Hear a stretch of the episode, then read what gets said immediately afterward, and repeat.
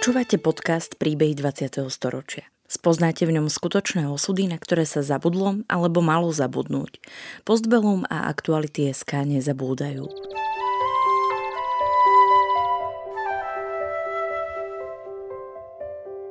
Vďaka konkrétnym príbehom sa dozviete, akým osudovým dilemám museli naši rodičia, starí rodičia, prarodičia čeliť. Postavení sme tak pred otázku, ako by sme sa v podobných situáciách zachovali my – Rozprávači príbehov 20. storočia rýchlo odchádzajú. Ich spomienky sú dôležité nielen pre nás, ale aj pre naše deti a ďalšie generácie, ktoré už nebudú mať možnosť sa s nimi osobne stretnúť.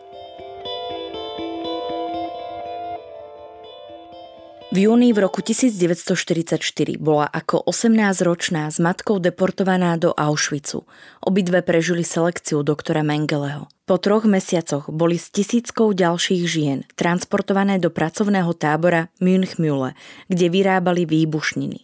V marci 1945 prežili pochod smrti. V blízkosti západného frontu ich oslobodili Američania a strávili dva mesiace v nemeckých rodinách pri mestečku Ziegenhain. Po návrate do Tornale sa zvítali s otcom.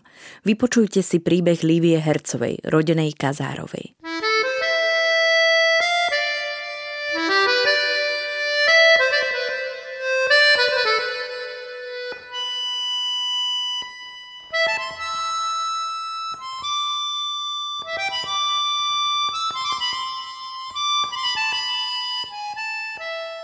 Lívia Hercová pochádza z Tornale, neskôr Šafárikovo, kde sa narodila 22. apríla v roku 1926 ako jediné dieťa maďarskej židovskej rodiny Kazárovcov. Ani jeden z rodičov nebol nábožensky založený, dodržievali len veľké sviatky. Otec bol druhým najstarším z 8 súrodencov.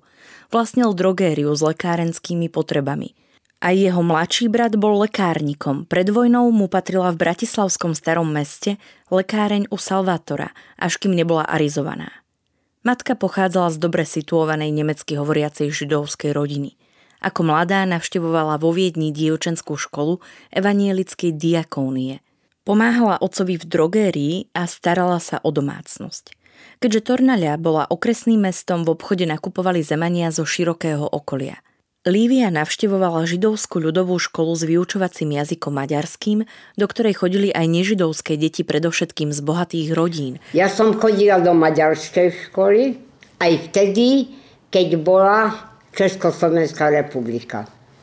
Do židovskej školy, ktorá bola najlepšia, pretože aj tí dedinskí zemepáni dávali do židovskej školy, lebo ten učiteľ mal úroveň. Zbožňovala tanec a balet, ktorému sa venovala od 5 rokov a značením vystupovala v školských predstaveniach, ktoré aj konferovala. Od roku 1937 pokračovala na maďarskej meštianke.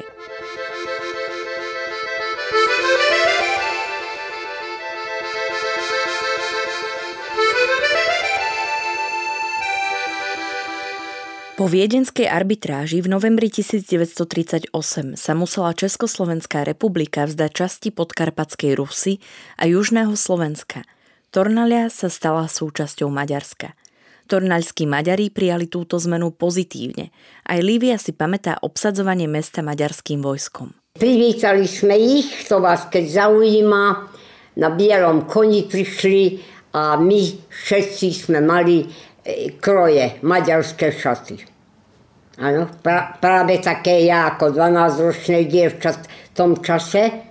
Prvé, chodili sme, áno, do prvej e, Nešťanka sa to bola v tom čase. Avšak už vtedy počula v dave antisemické heslá. Onedlho boli postupne zavedené protižidovské zákony, ktoré okliešťovali a značne obmedzovali život židovského obyvateľstva. To pocítila Lívia na vlastnej koži, keď po ukončení meštianky pokračovala na dvojročnej dievčenskej kláštornej obchodnej škole v Rímavskej sobote, kde už bol pre židovské žiačky 6-percentný numerus clausus, teda obmedzený počet. Rímavská sobota je od nás 27 kilometrov. Bývala som tam u jednej rodiny, nížky tam boli. Ja som chodila do, do kláštora. Mm-hmm som chodila do kláštora. Ale veľmi, veľmi milí boli. Školu mohla navštevovať len vďaka vynikajúcemu prospechu. Naďalej bola výbornou študentkou, obľúbenou u spolužiačok, pedagógov a mníšok a v kláštore sa cítila dobre. Štúdiu chcela pokračovať na štvoročnej obchodnej akadémii v Rožňave. Bolo to v roku 1943, keď už v Maďarsku platil numerus nullus. Židia vôbec nemali povolené študovať. Livín otec bol predsedom vojnových invalidov v celom okrese a mal veľmi dobré známosti u bohatých veľkostatkárov. Preto sa mu podarilo vybaviť, aby mohla Lívia napriek zákazu absolvovať diferenčné skúšky na akadémii. Dva mesiace sa intenzívne pripravovala, aby dohnala učivo a mohla pokračovať v treťom ročníku. Skúšky zvládla z každého predmetu a na akadémiu bola prijatá ako jediná židovka. Pri školskej bráne stával Nia Lašovec, teda príslušník maďarskej fašistickej strany šípových krížov. Tam už stál vo dverách bajonet auf, mla, mladý. Ja vždy usmiala som na ňo a išla do triedy. A ja ako židovka jediná, vždy som sa na ňo usmiala. A jemu to nevadilo, nevedelo, že som židovka, mm. tak tam nevedeli.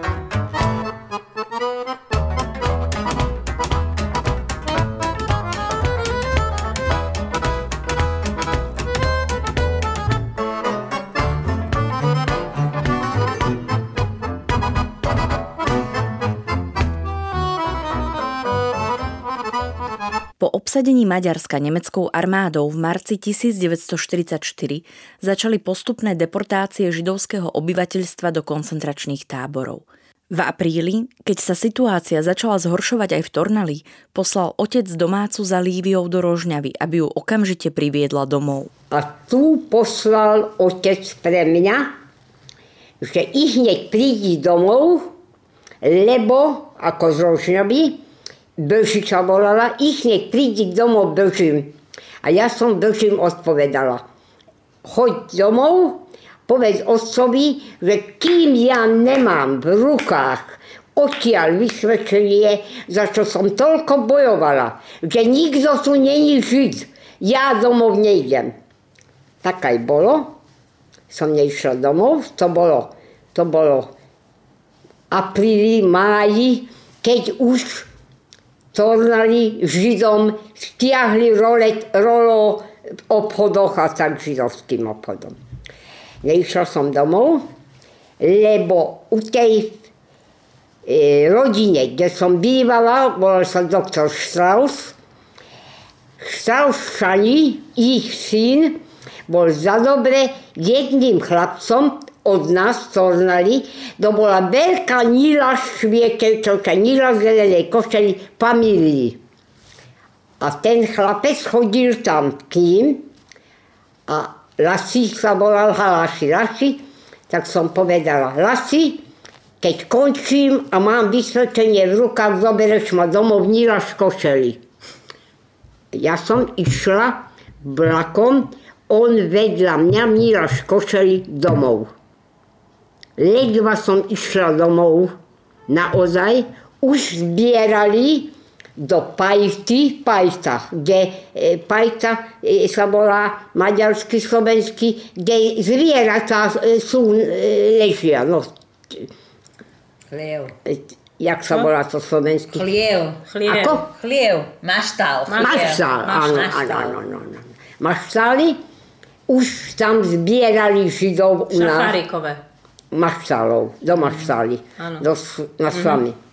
Áno, už mamka, otec už vtedy ako narukovaný do, nie ako vojak, ale ako, e, jak sa to volalo, vtedy tých židovských chlapcov brali munka tábor, e, pra, pracovný tábor. Uh-huh. Áno. Tak otec už bol, mama ešte bola doma, Ledva som prišla domov, už sme mamou išli do maštálu. Tam sa očakávala maštáli, že príde vagón, vagóny, tiež pre zvieratá, mm. kde nás odvezú.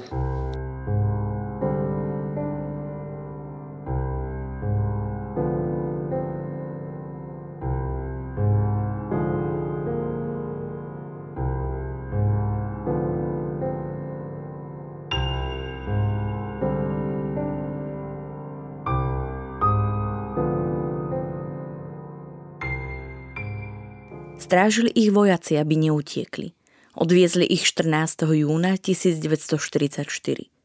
Strávili tam asi týždeň, kým ich naložili do dobytčákov. Vo vagónoch plač, krík, katastrofa, čo bolo vo vagónoch. Tri dní a noci sme išli a dosvedčíme. Tri dní a noci. To ešte sa pamätám, že, že na, e, mám to napísané. A odtiaľ e, tam, ako osvedčíme, vystúpiť, ešte som zabudla povedať, že ľudia revali, že aspoň vodu. A tie vagóny mali také okienka, také, a na jednej stanici nám podávali v jednej šálke e, vody a z jednej šálky každý kvapku mohol piť. Ano. Zostali sme do Osvedčíma, nevedeli sme, kde sme samozrejme. Vystúpiť nemeckí vojáci tam ako stáli pred nami. Všetko. A do tohoto a ísť ideme. Dlho pochodovali popri vysokom plote, za ktorým videli vychudnutých mužov v pruhovaných šatách a čudovali sa. Hovorím, kde sme? Hovorím mamke. Však ideme na robotu, mama hovorí, povedali nám. No áno, ideme na robotu, ale tam to vidím, to sú ako zajaci, mama, tak vyzerajú. Ale čo, desko mi rozprávaš, aké zajaci? až prišli k jednému baraku, kde sa museli vyzliecť a zoradiť sa do radu popäť. Lívia, matka, jej teta s dcérou a stará mama. Čakala ich selekcia obávaným doktorom Mengelem.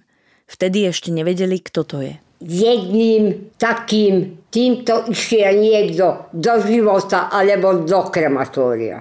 Mamku a mňa a Isa bola sesternica o dva, no, aj o 5 rokov staršia. Tak. Mamka, babka, Režinke není, syná mama. Potom tam sa stretnete, ale kde? V živote samozrejme nie.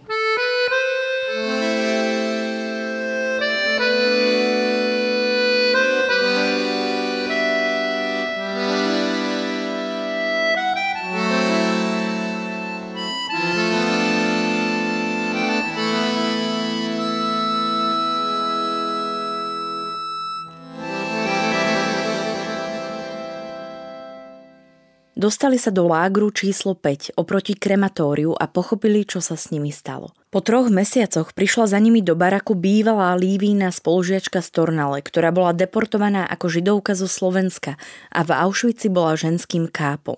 Naliehavo im oznámila, že na ďalšom počítaní, na cál apely, sa môžu hlásiť ženy do továrne na prácu. Teraz zase bude apel. Vyberajú do továrny na robotu, lebo tu, keď ostanete, tu umrete, tam budete vyseť, tam budete e, kadiť. Áno? Hlášte sa, teraz ide o jedno veľmi dobré komando. Tornalčani, hláste sa, lebo ona Tornali chodila so mnou do školy, ale bola od Beje, od dediny od Tornali. Mamka, nejdeme. A už ma, moja mama už bola taká. Ty teba berú, lebo si mladá, ale ja ostanem tu. Nejdeme na ten célapel. Ja som ťahala, ideme na célapel, ideme, Ela, Edith, ešte Tornali, ideme tu a už budeme niekde ľudia, lebo ideme do Arbeitslageru a tam budeme musieť robiť, ale nezabijú nás. Tu budeme tam kadiť. Veľmi, každý bol proti, dokonca mama chcela aj, aj, aj, aj skovať sa za rady, som vytiahla mamu a tu budeš stáť a ideme prišiel toto, Nemec 15, 15, 20, všetci piatí boli sme odvedení. V auguste 1944 patrila Lívia s matkou ku komandu tisícich žien z Maďarska a zo Slovenska, transportovaných z Auschwitzu do novovzniknutého pracovného tábora Münchmühle pri mestečku Allendorf, kde mali pracovať v najväčšej rížskej továrni na výrobu výbušnín. Práca bola fyzicky nesmierne náročná. Až 12 hodín vodne aj v noci plnili bomby a granáty. Odtiaľ to sama, odtiaľ to sama, odtiaľ zase späť. Celú noc, celú noc. To sme robili. Alebo tí granáty deň jeden, tento pohyb, do toho rohu, do toho rohu, do toho rohu a hotovo. Lebo už končí, už oni cítili, že koniec vojny je, a nebol, nebolo čo dať nám robiť. A to sme robili v tom tzv. Arbeitslageru.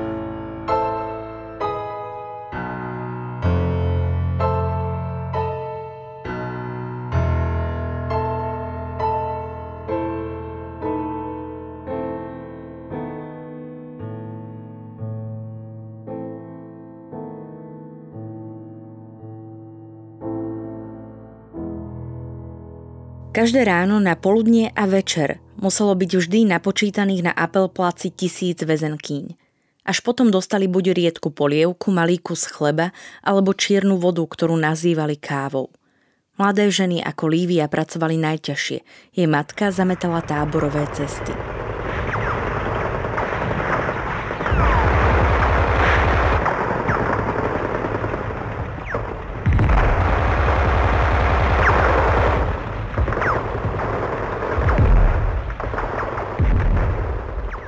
Od konca roku 1944, keď sa blížil k nemeckej ríši východný front, Nemci postupne evakuovali koncentračné a pracovné tábory, aby zahladili stopy a hnali predovšetkým Židov na nezmyselné a bezcielné pochody smrti. Ku koncu vojny ich neprežili tisícky ľudí. V marci v roku 1945 sa vydala na pochod aj Lívia s matkou s ostatnými väzenkyňami. Matka už bola veľmi zoslabnutá a nemohla ísť ďalej, tak si sadla na zem. Každý, kto v pochodoch smrti nevládal, bol na mieste zastrelený. V tom momente okolo nich prechádzal na bicykli komandant tábora, ktorý sa k väzenkniam nechoval surovo ako iní komandanti a ten vyčerpanej matke a jej cére dovolil sedieť a nezastrelil ich. Lívia spomína, že nebol síce priamo židofil, ale mal srdce. Aj na nástupe jej raz zabezpečil poriadne jedlo, keď videl, aká je mladá. Toho by sme boli zahránili všetci. Ale on sám sa zastrelil pri evakuácii, áno. To však musel, tak bol Havčar Fuden medzi toľky. On sa bál, že jeho... Ale boli by sme zahránili. Nemeckí vojaci a vojačky počas pochodu odhadzovali svoje uniformy do lesa a ženy nechali na pospas svojmu osudu. Po 27 kilometroch sa dostali k západnému frontu a vedeli, že Američania sú na blízku.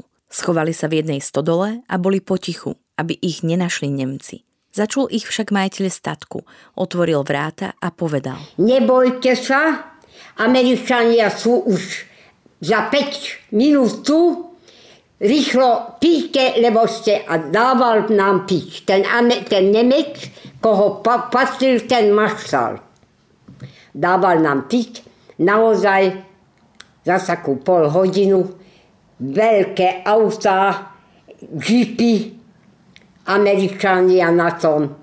My sme vybehli a neviem, koľky sme na jednom aute boli, asi 20.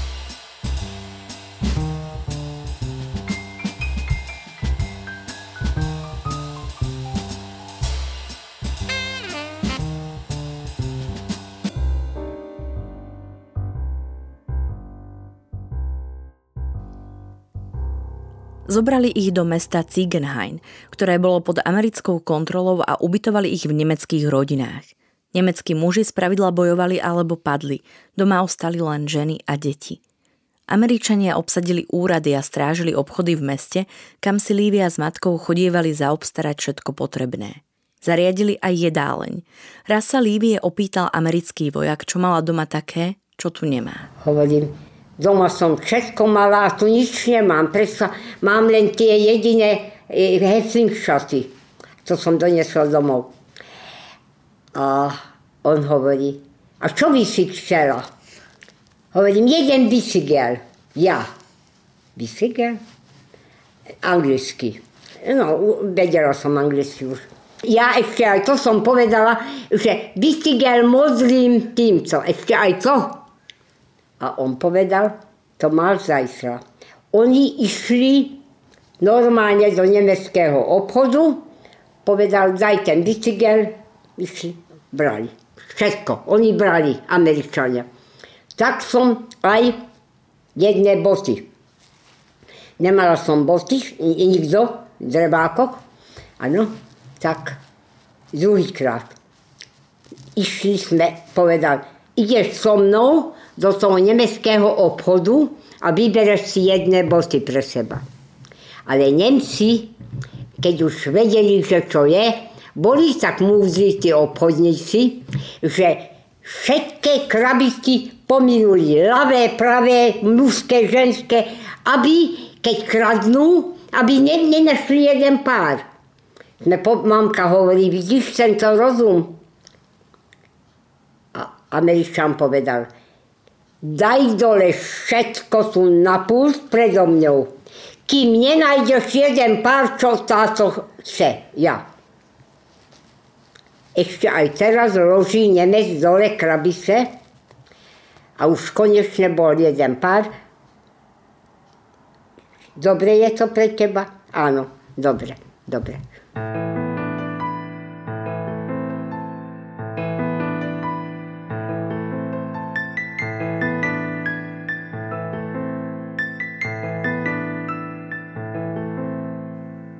Počase sa s matkou presťahovali k Nemke s 5-ročnou dcérou. Dievčatko darovalo Lívii poznámkový zošit a cerusku a odvtedy si písala poznámky a denník, ktorý má dodnes. Po dvoch mesiacoch v Ziegenhaine sa vydali na cestu domov. Pred nákladiakom, ktorý ich mal odviezť na vlakovú stanicu, sa lúčili s dievčatkom. Ako posledný naložili modrý bicykel. Keď Lívia zbadala, že dievčatko plače. Jak som ja to videla, chytila som to bicykel, da hasu Erinnerung auf mich. A dala som dole poslednú minútu, ako pohol e, nákladák, dala som dole jej bicykel. Na čo mi to, doma bicykel. Ne? No, mohla som mať. Veľkým zážitkom bola pre mladú Líviu zastávka v meste Herschfeld. A tam urobili americkí vojáci nám večeru. A ja som bola oddiavčiva veľká tanečnica. A po večeri hudba bola a americkí vojáci s nami tančili. A tam som učila jive prvýkrát, čo teraz vo veľkom ukazujú, ako vítom, hádzali ma hore-dole a ja, mňa, pre mňa to bolo Amerika, tančiť americké tance.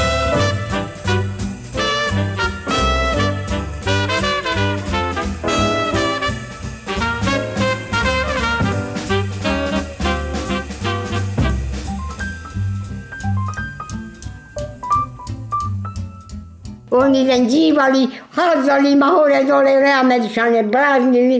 Ja som tiež pobláznená, že som oslobodená. No ale to len tí večery, potom nás zase dali späť do toho nákladiaku a donesli domov. Po ceste domov museli v Bratislave absolvovať zdravotnú prehliadku, či neochoreli na týfus a či neprenášajú nákazlivé choroby. Vyšetroval ich ruský lekár. Tu boli zaregistrované a informácia o tom, že žijú, bola zverejnená na vývesných tabuliach v Tornali.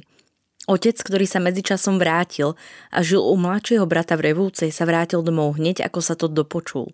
O svojich vlastných útrapách a o tom, ako sa zachránil však s Líviou, nikdy nehovoril.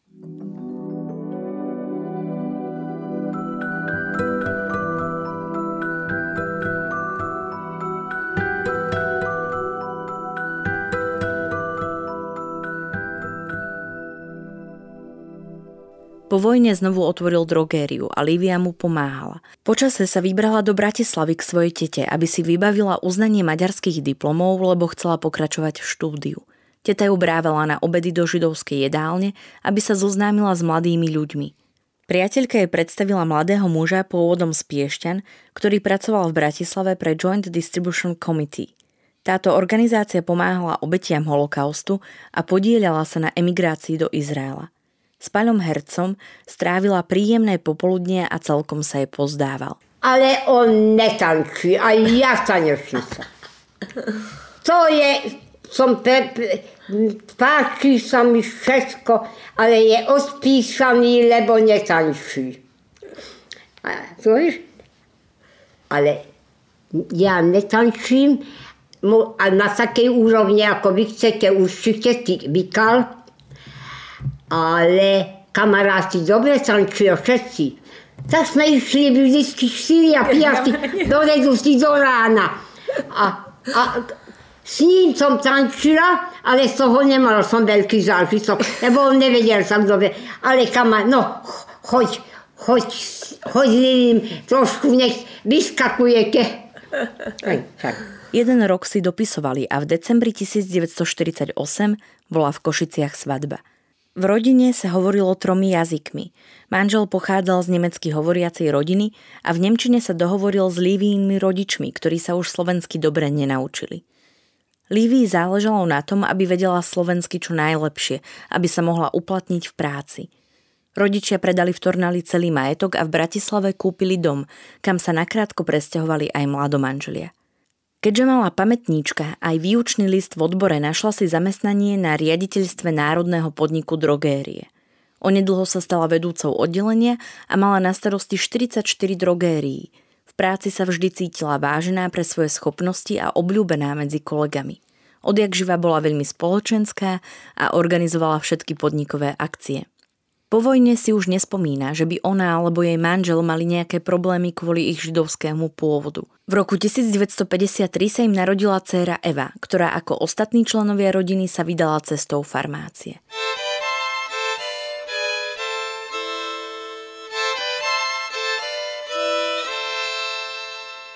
Napriek tomu, že Lívia celý život milovala spoločnosť, dlho žila sama vo svojom byte, kam sa presťahovala po smrti manžela. Aktuálne žije v domove pre seniorov Ohel David. V roku 2021 oslavila 95 rokov a tento rok dostane aj cenu pamäti národa.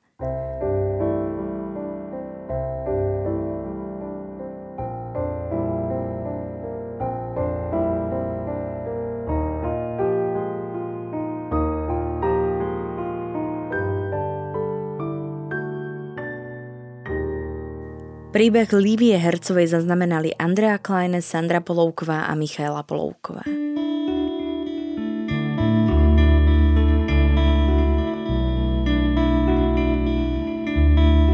Príbehy 20. storočia v Postbelum zaznamenávame, aby sme o ne neprišli, aj keď tu už s nami ich rozprávači nebudú. Aby sme nezabudli na hrôzy, ktorým boli vystavení. História dnes býva často spochybňovaná a pre mnohých je neznáma. Podporte našu prácu aj vy pravidelným finančným príspevkom na www.postbellum.sk. Ďakujeme.